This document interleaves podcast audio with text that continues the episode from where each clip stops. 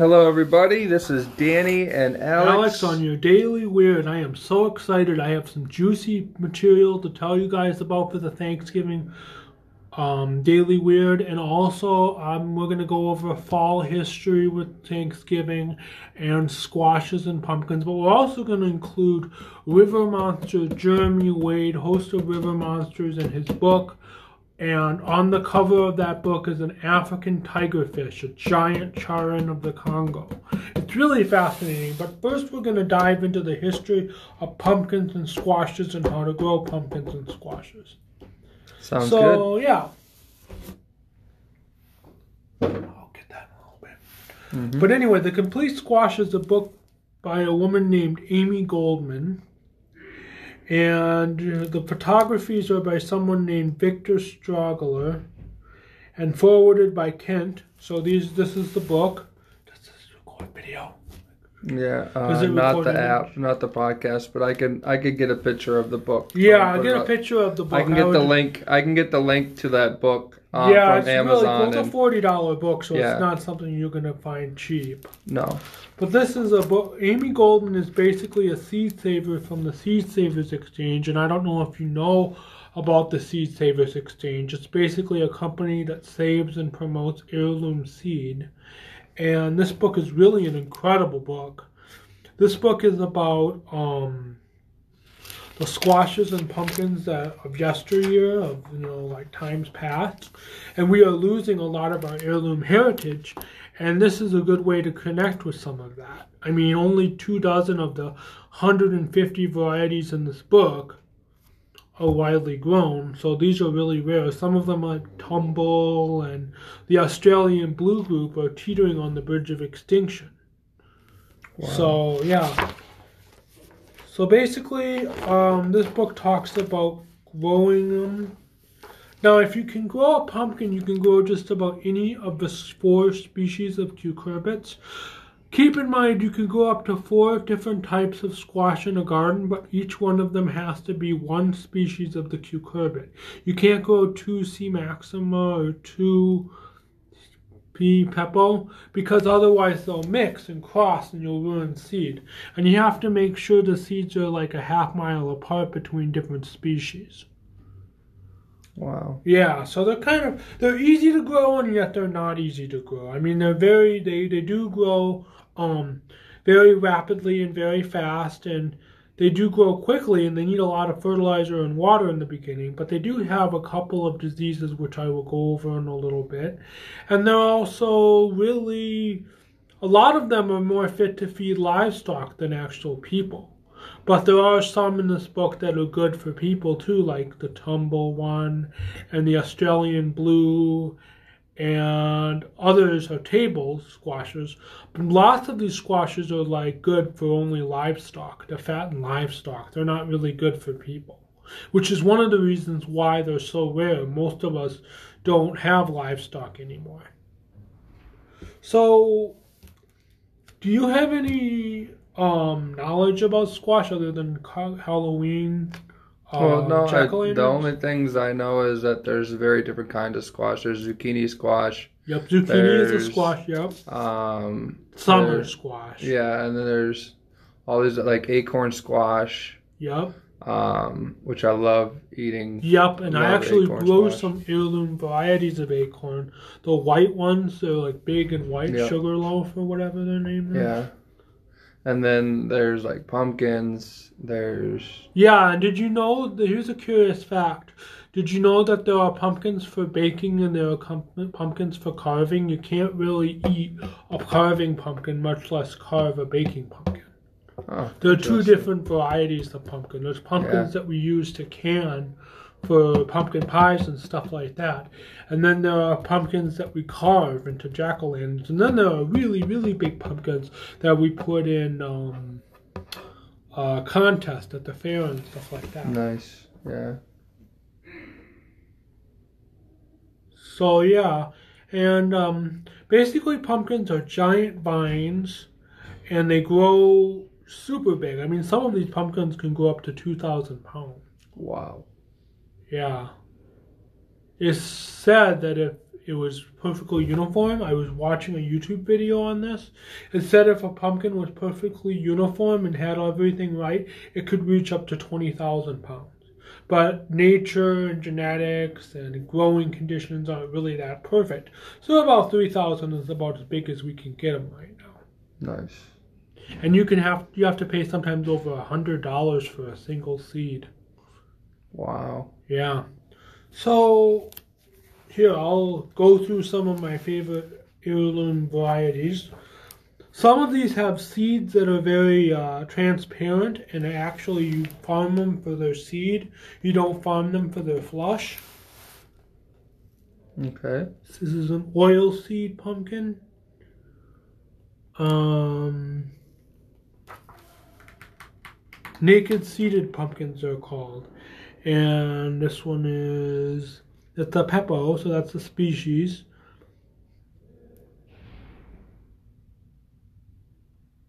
Australians produce the most exquisite pumpkin seed oil from thin coated pumpkin seeds.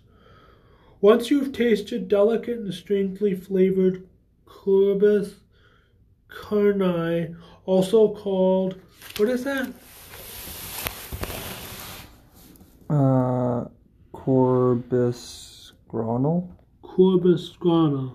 I mean, uh, I know there's like a drizzled on salads and steamed vegetables or used as part of a marmalade or vinaigrette. You'll know why the Austrians of Styria have been making pumpkin seed oil for nearly 300 years. The Syrens welcomed a thin coated variant which wiped out, appeared out of nowhere 1870. Wow. Well, that's really interesting. So some pumpkins are farmed for their seed versus their flesh. Yeah. And some pumpkins are just farmed for livestock feed, like I've already said. This is one of my favorite kinds. This is called um the Jap Dinko. No, it's kind of reminds me. I don't know if they have it here, but this is one called Yokohama. Okay. Yokohama is one of my favorite varieties. I've grown it before. It's a Japanese heirloom brought over in 1830 by a guy named James Hoog. And he brought over the seeds from Japan and he grew them in his garden. And they had a brief window of popularity and then they kind of went back into dismal wanderings and they got rescued by a seed company named Baker Creek. This is the neck group, Canada Crook Neck uh, neck, uh, Bocona butternut. Oh yeah, butternut squash. I love yeah. butternut squash. And what about your banana squashes? Those are yeah, those cool. are good too. Yeah. Yeah, and Dakota. This is Dakota.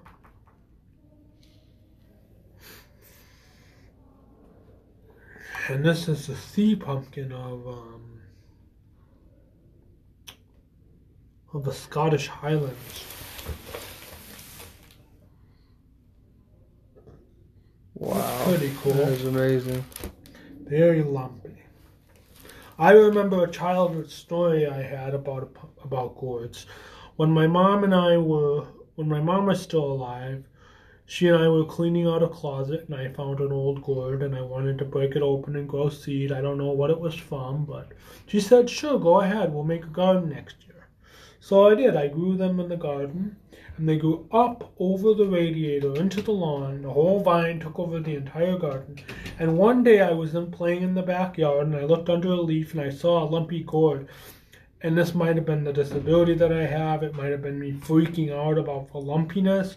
But I went, oh, and I screamed and I ran out of the yard and didn't want to go back in the yard for over a year. And my dad had to clean out the squash vines. I was scared of them. Wow. And I even made a song about it.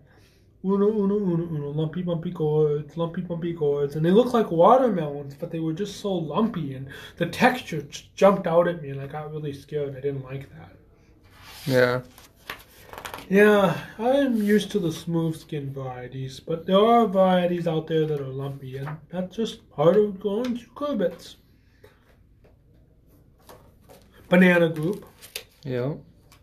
And this is the Australian group. This is one called Triamble. But I was telling you about that one. Oh, wow. It looks like a three-leaf clover. It's supposed to be a very, very old very, very good squash to eat. Nice. Yeah. So, some of you may be asking, why squash? Why grow squash? Why cultivate squash? Squash has a lot of history behind it, and it's actually very, very easy to grow. All you need to do is plant seed around um, Mother's Day or a little bit after Mother's Day. You put seed in the ground, and they grow. Make sure you buy heirloom seed from a reputable seed company like Baker Creek or Seed Savers Exchange or something like that. And basically, you grow them in the ground and they come up. It's first the seed leaves, then the true leaves, then they grow into a vine, then they fruit. And squashes and pumpkins are ridiculously easy to grow. They do, as I've said before, have a few pests and diseases they have one called squash bugs, and they have another one called cucumber beetles. But the worst pest they have is called the squash vine borer. Now, have you ever seen a squash vine borer? They're nope. black and red. And they're oh. moths, they're like big wasp like moths, and they lay eggs at the base of a squash vine. When I first saw my first squash vine borer when I was growing those acorn squashes in the community garden, I thought it was a wasp. I was like, dang, I better not touch that. I don't want to get stung. But then I researched it more and I found out it was a moth, a wild moth that lays eggs in your squash plants. And what happens is these eggs are laid at the foot of a vine. Then the larvae bore into the vine, they cut off circulation, and the only way to take them out is to dissect the vine and take them out with a, a needle or a Q, Q-tip. Better yet, what I like to do is throw on some gloves, and then I like to take a syringe without a needle, just a regular syringe, and put BT, which is a disease of caterpillars, and inject it into the vine, and then that will kill the squash borer vine larva and save your vine. And you have a narrow window of opportunity to stop squash vine borer. Squash vine borer is um, prevalent in June. It likes to come out in June this in this area. It only has about one generation a year in the north. But it's a very pretty moth. But if you ever see it, you want to kill it. You want to, you know, catch it, get rid of it, because it's a very, very bad pest to squash. And squash bugs are like box elder bugs. You know what I'm talking about, right? Yeah. They're a cousin to the box elder bugs, and they will proliferate and grow and grow, and they suck vine sap from the vine, and then they end up. Their poop can actually make the vines turn white and moldy, and ew, they're not good. Yeah. You don't want to have squash vine borer, and you don't want to have squash bugs. Another pest is the cucumber beetle. Now, most people know those black and white beetles that are found on cucumbers. They affect squash too because they're all part of the same family. They're all vine, they're all called cucurbits, and they all have a common ancestor way, way back in their evolutionary history. So, um, Amy Goldman, about Amy Goldman, she is she wants to preserve the agricultural heritage and genetic diversity of the world's fruits and vegetables. Known to viewers as Martha Stewart Living in PBS, this vegetable rights activist has written for organic gardening has been profiled in such publications as the New York Times and How to Garden. She is the author of Melons for the Passionate Grower. She lives in New York City and Rhinebeck, New York. Nice. So this book it features squash breeds that are very rare or non-existent anymore. Some of them don't, sadly, don't have a seed company representing them. So I don't know how she got um, seed from them. Maybe she just collected them from a Seed Savers Exchange membership. But like the Brazil one doesn't have a seed company. Um, really. Uh, representing it anymore. But yeah, that's my take on the complete squash passionate grower's guide. Now another book that I have today is called River Monsters. Before I go into River Monsters, let's talk a little bit about Thanksgiving. What is your favorite part about Thanksgiving? Being with family. Yeah. I think I mean I'd like to say the food, but um, I mean, food's not why you're there. The right. reason why you're there is to spend time with family, be thankful that you have the family members in your life. Um, be because with family one day they're not always going to be there. Exactly. You, You know, you Yeah. got to you can't take family for granted because Uh, as people get older, yeah, yeah, that is true. So, you know, being at these Thanksgiving events, um, for those who don't have family or for those who are too into their school, you have, you can do it after Thanksgiving. I mean, this is literally a day where you get to spend the whole day with your family, be able to com- converse and Talk eat a nice things. meal Yep. Be eat a nice meal, be thankful, watch a little bit of football. Um, it's just I'm not of really much of a football person. It's I'm just- more of a giant river monsters Yeah. person, but that's that's just me. so I mean, it's just one of those things that you want to take advantage of the time you have with your family because, like like Alex was saying, that they're not always going to be there. Yeah, it could be that people forget they that. move far away or they pass away. So. yeah. Um, it's just one of those things that it's going to be hard. You know, you want to spend as much time with your family as you can. So I highly recommend to dump schoolwork, dump work, do whatever you can do to spend time with your family on Thanksgiving. Yes, So, exactly. yeah. Tell your boss I'm blankety blank gonna go spend time with my family. Exactly. Um, yeah. Yeah, I like my dad and my mom and yeah. yeah. Anyway, do you want to know the differences between domestic turkeys and wild turkeys? They're radically different birds. They are. From what I heard, that domestic turkeys are actually farmed Yeah. for the reason to become turkey, yeah. um, turkey dinners. Did you also but know? um, the wild turkeys are actually almost vulture-like, where um, they they tend to stay in groups sometimes, Yeah. and they're it's a lot harder to cook a wild turkey or make a wild turkey dinner because of the, The different gaminess. the the gaminess. Yeah, like they're they're, they're it's a gamey um, Yeah. taste, so it's not it's not going to be the same as uh, getting a, a regular. yeah, turkey. and uh, actually, the intelligence level of the wild turkeys are very, very high compared to the domestic. correct. And not only that, domestics can't even mate normally; they have to be artificially inseminated. So they're just they're just radically different birds, and usually because they're bred to be meat, they don't live very long. Domestic turkeys, if they're allowed to, they maybe only live four or five years at most. Maybe not even that. Maybe a year or two years.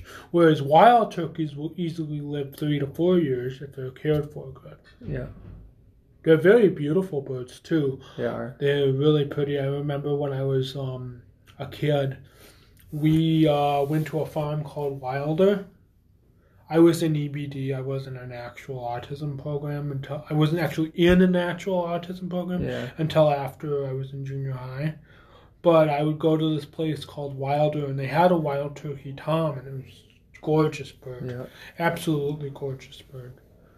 I remember going to Wilder. It's amazing. Um, there was a time where we would look for deer tracks and we'd pour like uh, f- uh, uh you went to Wilder? That's really yeah cool. way back when, and um, I I would pour these this filling Mold into into like a mold into a hoof, and then we get these deer molds. track. Yeah. these deer deer track molds, um, which is really fun. Yeah. And then there's another place where time where we would find in the fall we'd go and we'd find the coolest maple leaf, and then they would put they would dip it in like this wax type substance, and then you can make a magnet out of it. They'll dry it, and then you get to you get to have like a magnet like um, maple leaf. maple leaf on your Yeah. fridge. It was pretty cool. It takes 50 gallons of maple sap in Yeah. order to make one gallon of maple syrup. I thought it was 30, but one of my staff corrected me. He said his father used to do it, and he said 50 gallons. Wow. So that's a lot of sap. You have to wait till the tree is at least 40 years old because if you milk a tree when it's too young, you'll kill it. Yeah. So you want to be careful of that. Now, what else? What else was I gonna say? Um, my second book, River Monsters. Two stories of the ones that didn't get away. And if you've ever watched the show River Monsters from Animal Planet, this is the book is all about that. This book is about the, the wildest, biggest, most dangerous fishes in the world. Let's see, he has the goonch of India, the Wels catfish of Europe, the Goliath tigerfish of Africa, the Congo, piranha, arapaima, which I actually saw today at the aquarium, by the way. Yeah. Not really a good aquarium fish. I don't think arapaima really belong in a tank. They can get to be 15 feet and weigh 800 Wow. pounds. I don't think someone who something that gets to be 15 feet long really belongs in a tank. Yes. Uh, Piraiba, which is a giant uh, catfish, like relative of the Plictus catfish of the Amazon, it actually can eat people. Wow. And the candiru, well, that's uh, Little Shop of Horrors right there. It's a parasitic catfish that swims up you you know what in men and women, and you have to get surgery to remove it. Yes. The Nile perch was released into the Lake Victoria, and now it's being fished out of Lake Victoria, and uh, cichlids are coming back. Alligator gar, freshwater shark, river stingray, Lake Atlama monster, Lake Alaska's Loch Ness, snakehead, river shark revisited, uh, Bulacata is a river spirit unknown until 15 years ago that leave tooth marks exactly like those of a human. Electric eel, sawfish, captain's cook man-eater, and then epilogue, what else is down there? References and further reading, acknowledgments, photo credits about the author. This is a really, really cool book, and I only spent $10 on that book. Nice. And did you get it at half price books? Yep, I got it at half price Nice. books. It's uh, from 2011, so it is kind of old, but Yeah. I just read about all the different types of uh, fish. One minute. I'm just gonna get the names here, so I can uh, put that them in the. Some of them are kind of old or foreign. Um, I like the Asian river stingrays of the Mekong. That's pretty cool. Sometimes people don't want to hear about their places of origin because it brings back bad memories to them, which is really a tragic because the Mekong River is one of the most um, I would have to say it's one of the most ruined ecosystems of our time. It's got really big fish, yes, but for how much longer? It's heavily dammed, it's polluted with industrial waste, it's in crisis. Yeah. The river is basically going to die in the next generation if we don't do something. Correct.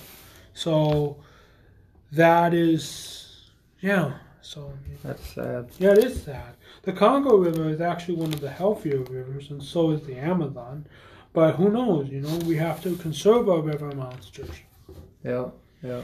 So other generations can Oh, have let me the, take a picture of the top too. The, Yeah. the cover. the African tigerfish's cellar. All right. Just watch your fingers and see Okay. if it'll stay up there. I wanna Yep. get a clear picture of the Jeremy Wade too. Gotta unlock my phone here. Go here. There you go. Awesome. Got it. So yeah, these are the two books I wanted to talk about. And I totally agree with you, Danny, about Thanksgiving and family. You know, Yeah, a lot of I people mean- just don't appreciate that. No, and I mean, again, if you're having family issues, your family's not getting along, still do it. Still take the initiative Yeah. to have a family day. It happens once a year. I know So you don't. get off your butt and do it. Yeah, uh, uh, don't don't be. I I know there probably will be drama, but just know that you'll be together. You know that if you have family issues in your family, it's just Put one day year. find Put common a day. ground. Yes. Whoa, like a harmony and peace. Harmony and peace. Yes. Right, or the carp. carp are symbols of harmony, love, and joy. Yes. So just remember that when you have your Thanksgiving meal this year, be with your family, sometimes your friends. Have this time to rejoice and uh, be thankful that you have these people that care about you Yeah. and are there for you. So um, know that Thanksgiving again happens one time a year, um, and you want to make sure you you you spend it with the ones you love. Yeah, and even reach out to other friends if you Yeah. have them, because, um, like I said, the Pilgrims they would have never survived in Plymouth Rock in those early times if it hadn't been for the Native Americans. A lot of people forget that. Yep. A lot of people forget that the Indians, uh, their knowledge of the land, their ways of being, saved the Pilgrims. Yes. It wasn't the Pilgrims that actually saved; it was the Indians. Yep. So we all need to come together, find common ground, and get along. Yes. All right, so we'll do one more minute. We're gonna shut this off at 27 minutes, but okay. um, I want to say thank you, Alex, for letting me come to your job and uh, do this podcast. Okay, thank you. Um, to the listeners, thank you all for subscribing. Thank you all for listening to our podcast. It's greatly appreciated. Um, I do have a email address. I can't remember off the top of my head, but it will be in the description below. Feel free to email me with any Is it questions. my email? No, it's uh, Daily Weird Alex and and Dan or something like that. Okay, okay, cool. It's like cool. an email address I created for our podcast. awesome. So, And, uh, um, Daniel Hood knows about it, right? Yes, he does. Cool. So, anyway, feel free to email me with any concerns or questions that you would like to have us discuss. Yeah. We'll get that on our next podcast. Anyway, adios. Everybody have a happy Yeah. Thanksgiving and have a great day. You too. Bye. Yep. Over and Bye. out. Over and out.